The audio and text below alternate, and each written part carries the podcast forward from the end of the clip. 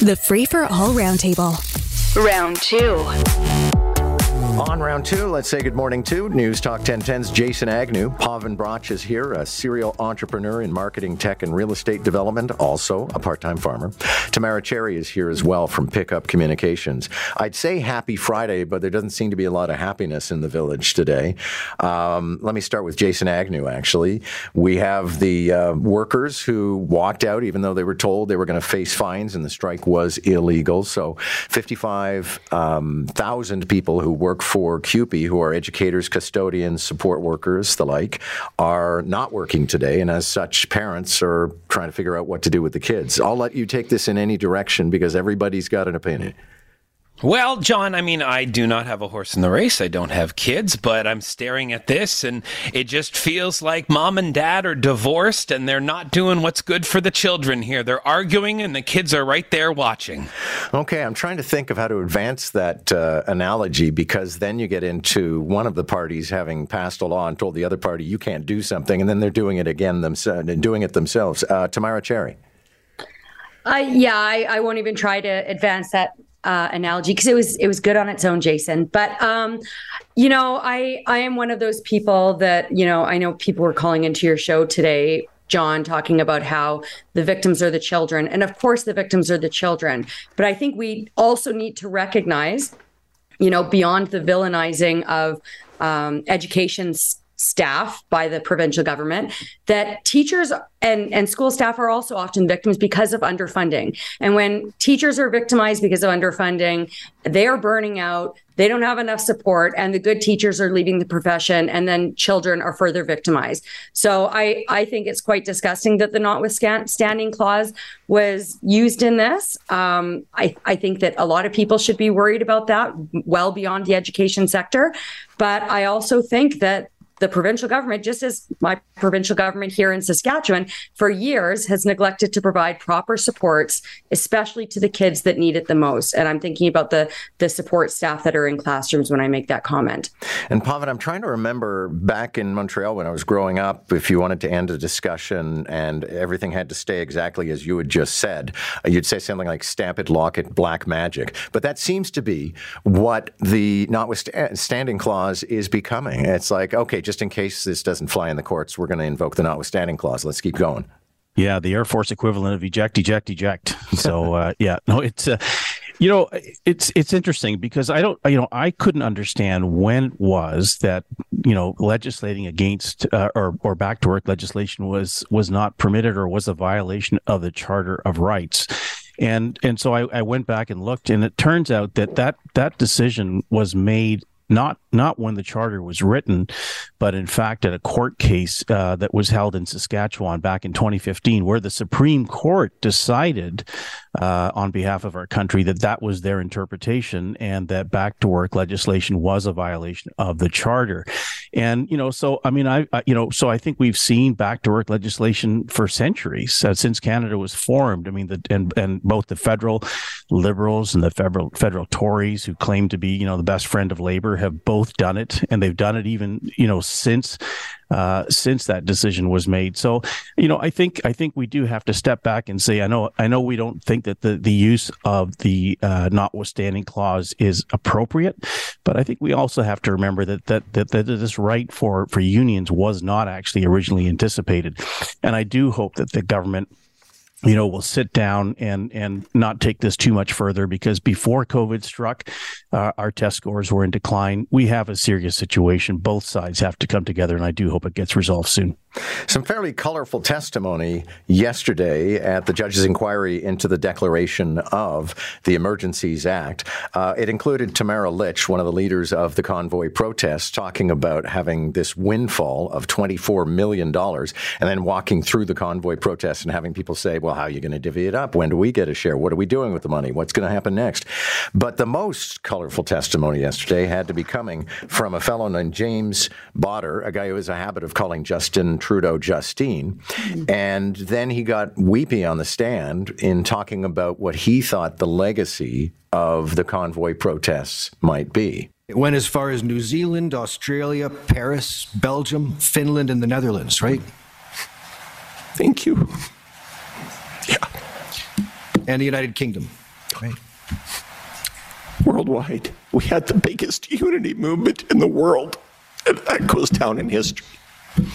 And that's that's all of us, Canada. Thank you for coming together in unity and showing the world what this is all about. Thank you. Okay, Pavan, for me anyway, this is just confirmation these many months later that the convoy protesters actually thought that somehow they were doing God's work, that this was like ending apartheid or something. And I think they have a somewhat mm-hmm. false impression of what they were doing and the impression it left.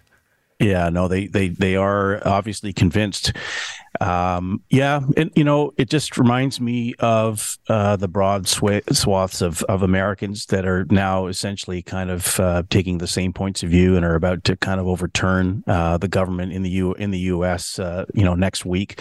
There are a lot of folks who just are convinced that what they think is right, even though the facts uh, are staring them in the face. And there's no question that there was overreach on on our reaction and our response to the the pandemic. There is just absolutely no question.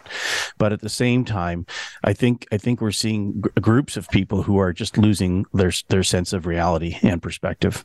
Yeah, Jason Agnew. I mean, the, the, to have a man weeping while testifying about a global, un, what did he say, unprecedented global movement. It's like, no, you guys were staging a great big protest that shut down the Capitol, got broken up, you went home, and that's it.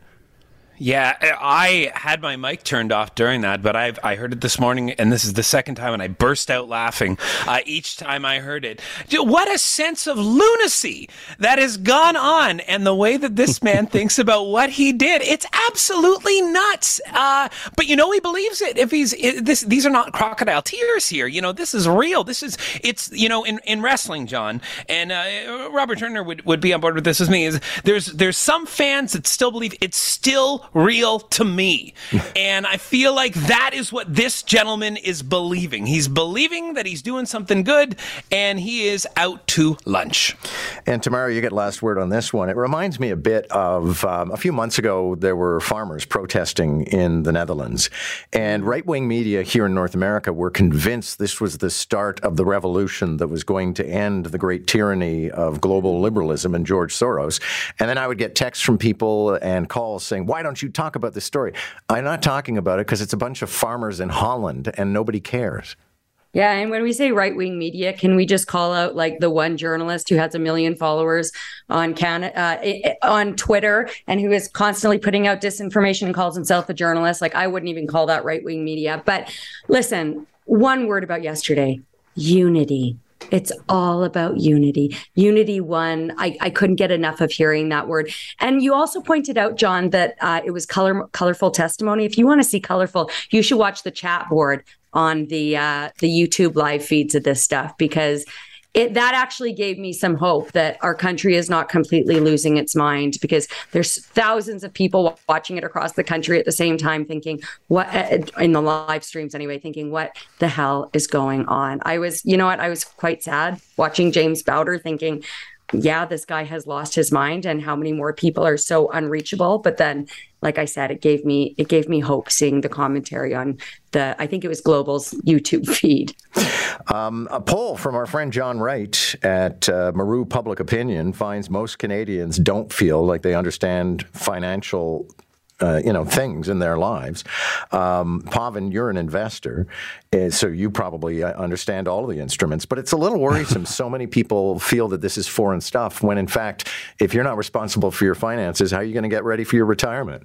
Yeah, no, you know, it's it it still comes back to our education system where where unfortunately we're not teaching folks the basic facts of life uh, around financial literacy, and uh, it's a significant issue. I mean, I remember studying, you know, taking commerce in university, and um, and you know the concept of mortgages or financing uh, they weren't even properly taught. It was it was deep deep into the statistical and you know kind of uh, realm, and uh, so so we do have to do a much better job, and we we have to surround you know that financial literacy also with much better skills around how to take control of of your future and make investments and create companies and be entrepreneurial and be innovative. So I think it's a, it's a total package that's missing. Well, and Tamara, this would explain why some people get into so much trouble with things like credit cards or lines of credit, and mm. also why some people who have no idea what they're doing are dabbling in Bitcoin.